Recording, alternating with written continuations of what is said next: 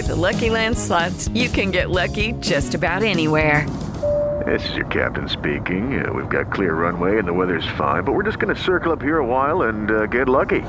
No, nothing like that. It's just these cash prizes add up quick. So I suggest you sit back, keep your tray table upright, and start getting lucky. Play for free at LuckyLandSlots.com. Are you feeling lucky? No purchase necessary. Void where prohibited by law. 18 plus terms and conditions apply. See website for details. Good morning. For the 72nd Primetime Emmy nominations are out. I'm Dominic Patton. And I'm Pete Hammond. And this is the Deadline Podcast TV Talk. Today, guess what? We're going to be discussing the Emmy nominations that just came out this morning. So, Dominic, what do you say? Let's get right into it. The first thing I have to say is, because this is my first heavy lifting of the morning every year when it comes to the Emmy nominations, snubs. What the hell? There were a lot of them. Look, there are so many snubs, and there are so many categories. It's unbelievable. But the one that really, I have to say gets me is Reese Witherspoon. I did not see that. She had triple chances. Yes. With Big Little Lies season 2, she had the Morning Show, and she had Little Fires Everywhere, and there was nada. No, she's just going to have to cry into her Oscar. And, that is cold like ice. and you know, show up at the virtual Emmys to see if a Little Fires Everywhere might pull off an award limited series. But other than that, she is nominated as a producer there, but snubbed even as a producer on The Morning Show, which did not get the expected drama series nomination, which she would have shared in. That was a stunner to me, because they nominated for the first time 8 shows, and it wasn't among them for Apple, even though it did well overall in the acting nominations and got a directing one. Let's be honest. I'm like, props to Jennifer Aniston. I mean, like, yeah. Talk about the comeback kid. No question about it.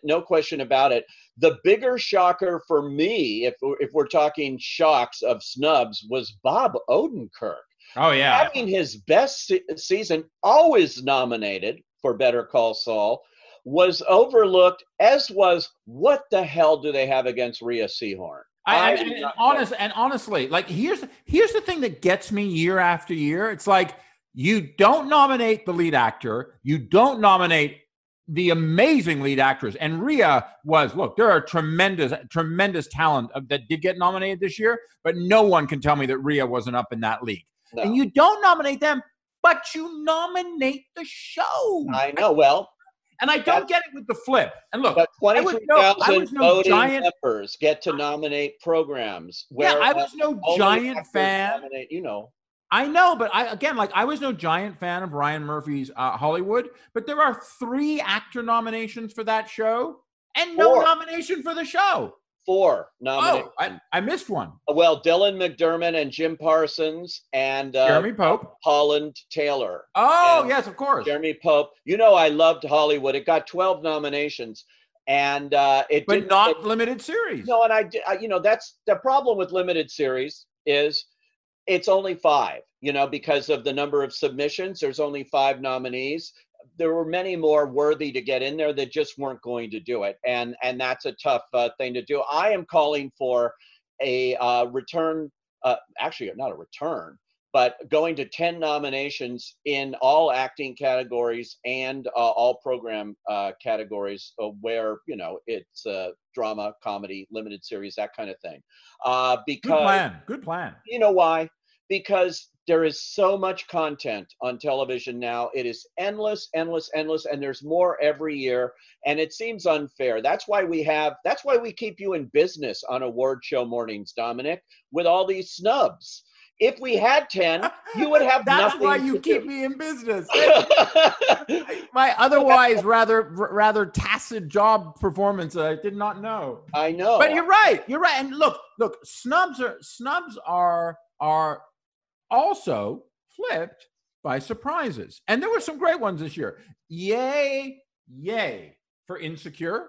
Yes, finally. HBO's series, Issa Rae's series, finally got the recognition it really, truly deserved. And they've got multiples, two acting and for series. You know, I also have to say, I don't know if it counts as a surprise, but I was really glad to see Mandalorian actually get in there. Maybe it turns out little Werner Herzog goes a long way. Well, Mandalorian, it was in the mix. There's no question about that. You know, it has the Star Wars kind of thing going for it too, which means sampling for Disney Plus with that. There was a lot of interest in watching it, and that was key. I was sad, however, with all the success Disney Plus had in getting that in there with 15 nominations, that there are other shows which, you know, I've been championing. I really liked Encore, you know, the show that does reunions of all the high school plays.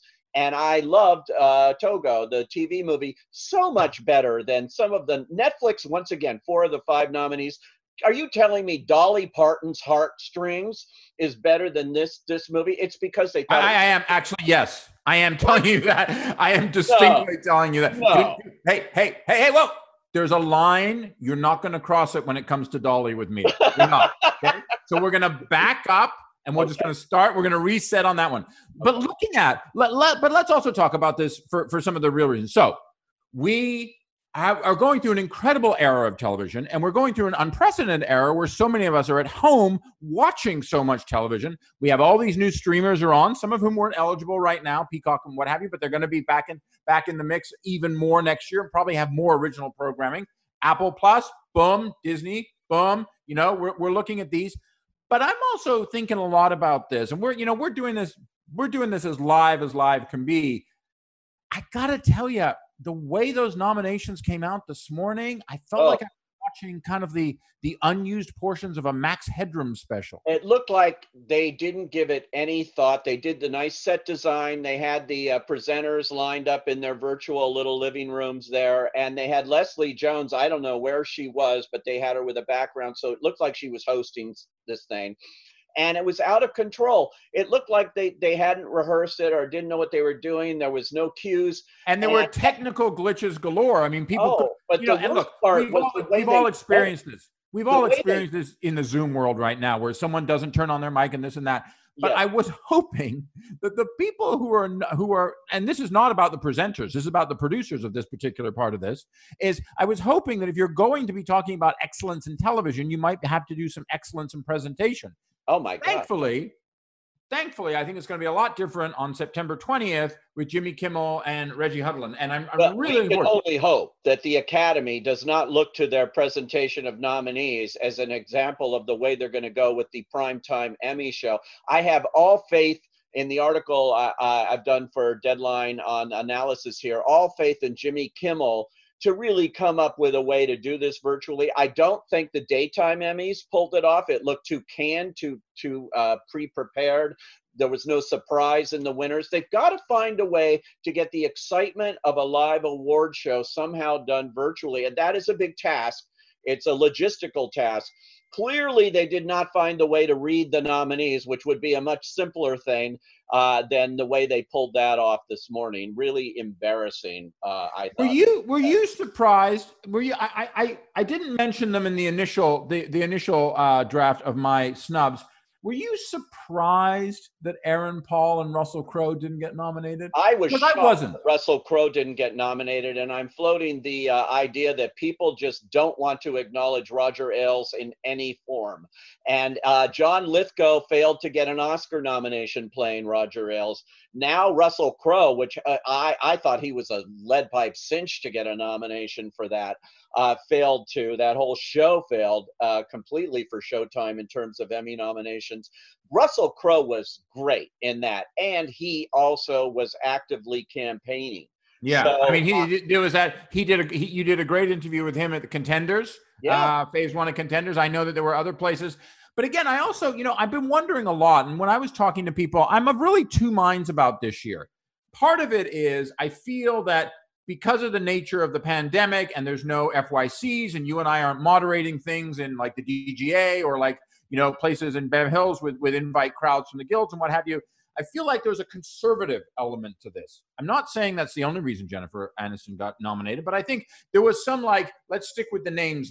Yes. On the flip side, I feel like in a time when people are at home and have more time than usual to watch an unprecedented amount of television in this unprecedented time, there's some exposure to the newbies. I think we saw a little bit of that. But what I'm interested from you is, where do you think this split? Was there a balance there ultimately in what you saw come out in the nominations today? No, I think that what we saw was the same old of what was campaigned, what had bigger budgets behind their campaigns. I was not, if you look down the list, stunned to see a lot of these things. Only in a couple of instances did I go like, whoa, what happened here? One would have been What We Do in the Shadows, breaking into comedy, and also 3 of the 6 writing nominations for comedy series that suddenly got noticed, and also Zendaya for a show that was on last summer that hadn't been talked about in any big way here, but yet when it was on, Euphoria was nothing but talked about. Euphoria was a social media monster in the best way. Yeah, that was a year ago. And you know, I guess, you know, we've seen examples of this, certainly with Pose last year getting in, and that had debuted early in the summer, too. You know, the big shocker here of that, too, is Elizabeth Moss and, you know, not getting a nomination here. She's had such a great year. She's so beloved by the Television Academy. And yet Handmaid's Tale did get a nomination. It did in drama. Again, you have that break that you were talking about between acting. But again, it's actors voting for actors and everyone voting for a program. So you can't do it. I do have a thing, though, about Schitt's Creek here. That got 15 nominations. It piled on from last year, where it was finally discovered by the Television Academy. And isn't it ironic that Netflix has 160 nominations this year, by far burying HBO, as our colleague Peter White said, breaking all-time record. Okay, so Schitt's Creek is not Netflix; it's Pop TV, but it benefits from having its previous seasons now. Absolutely, in the same way Breaking Bad did a few years ago. Absolutely, when it finally got that. So, ironically, I see the way this may be going in some of these categories is the same way it's always gone. Netflix getting shut out in the end of the major categories, not winning. And maybe Schitt's Creek actually winning comedy series, thanks to Netflix.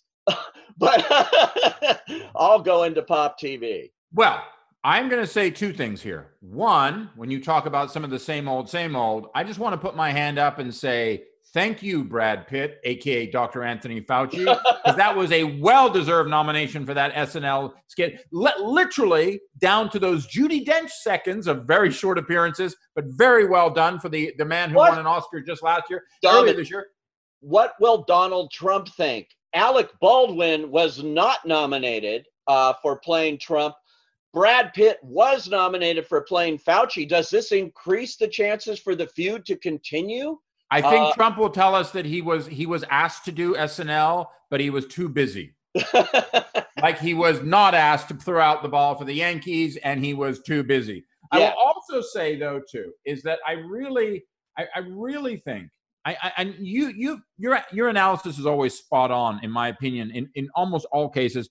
But if the nominations alone, not the wins that are going to happen in September, but the nominations alone, any discussion about the streaming wars with all the newbies who've come on, it's done for me. Yeah. There is only one superpower, and its name is Netflix. Okay. And everybody else is they might be on the Streaming Security Council, but they are not the world's cop, and they are not the world's streamer. Well, you know why, don't you? Because Netflix throws everything against the wall. If you look at the numbers inside the numbers, which is what I do, because I'm like a nerd that way, so I hand counted this thing. And I was told there would be no math. Okay, well, there is a little bit. Netflix has 160 nominations, and they had 52 different shows represented in that. Compare number 2, HBO, usually number 1.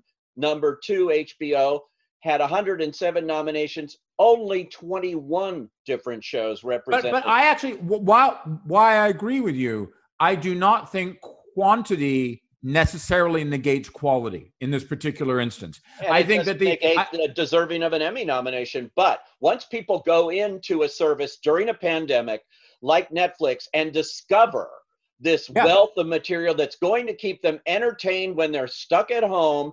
They kept in there and they sampled and they kept looking. And yeah, and here's what I mean. Part of what I found interesting about this is you move to the documentary battle that I wrote about earlier today. Look, Hulu's Hillary, very good four-parter, big splash at Sundance, truly about the woman who was almost our first female president, but also a sweeping and rather compelling look at American feminism. But for me, this comes down to two shows. Comes down to the Michael Jordan starring Last Dance from ESPN, which played to huge numbers when there were no sports on TV, and Tiger King. And I didn't think Tiger King was going to take it over the line here. I thought Tiger King was this thing that was salacious and we'd all remembered at the beginning of the pandemic. Yeah. But it's kind of like, isn't that 18 Netflix shows ago? Right. But strangely enough, I think to your point just now, the amount of inventory that Netflix has, the amount that they're delivering, as Reed Hastings says, we're just going to keep giving you hits and that's how we'll beat everyone. That is carrying over. I think you're also seeing, because of pandemic viewing patterns, you are seeing repeat viewings. You are seeing comfort show viewings happening on these shows. And Netflix simply they're the supermarket superpower. It's comfort food they're delivering, and it's showing there. And overall nominations, not just Netflix here. There's a lot of comfort shows, a lot of familiar names. I mean, Ted Danson, I think, broke his own record in terms of number of nominations today. You know, all of these familiar names. You would think that maybe with all the time, there would be some more adventurous stuff going on, like we sort of intimated here. And really, this is pretty much business as usual for the Emmys, this list overall. I have to say, I was a little surprised that James Corden, who got 7 personal nominations last year and had all of his shows and Carpool Karaoke and, you know, the whole thing with the pandemic, all those live kind of specials that we thought were going to dominate Emmys here didn't come in at all. But nothing for James Corden this year, nothing. And he was campaigning. I did 2 interviews with him at different times, and he was out there. So we should, as everyone's very, very busy this Emmy morning, I'm going to start to pull the plug, but I want to make predictions. I want to make a prediction. In the outstanding drama category, yes, going to be HBO's Succession. I think so too. I think you're right on that. If it's not, this will be the only real category shot for Netflix to break into those categories that can't seem to win, because Ozark did become a pandemic sensation and people are still talking about it. Everywhere I go, you hear them say, Ozark, Ozark. So that has a shot at upsetting Succession here. I do think it's a 2-horse race in that category, right? And now, I'm going to say for outstanding comedy series, my heart says Insecure because it's one of my favorite shows. No. But my head says it's either The Good Place, which also has that added benefit of being a final season, or Dead to Me. Okay, I disagree on all 3 of those, and I will put you money here. I think it's Schitt's Creek.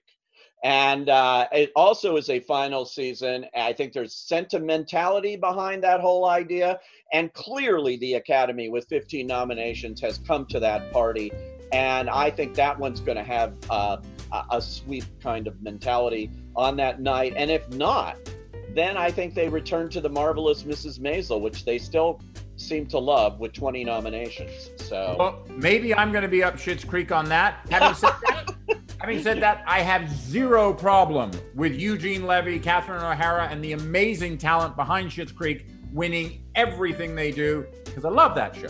But the thing about the Emmys is you got to take your head and your heart, and you got to make some hard choices. And as Pete educated us earlier, you got to look at the math. And with that, I would like to thank you for listening to this special edition of the Deadline Podcast TV Talk. Make sure you subscribe to us on Apple Podcasts or Spotify so you can never miss an episode on Emmy nominations morning or any other. And of course, you can find all of our breaking news coverage of TV, film, business, and everything affecting our industry at deadline.com. So thank you for joining us. We'll see you down the line. September 20th. It's coming fast. Take care. It is Ryan here, and I have a question for you. What do you do when you win? Like, are you a fist pumper, a woo-hooer, a hand clapper, a high-fiver? I kind of like the high-five, but if you want to hone in on those winning moves, check out Chumba Casino. At ChumbaCasino.com, choose from hundreds of social casino-style games for your chance to redeem serious cash prizes. There are new game releases weekly, plus free daily bonuses, so don't wait. Start having the most fun ever at ChumbaCasino.com. No purchase necessary. VGW Group. Void where prohibited by law. See terms and conditions. 18+.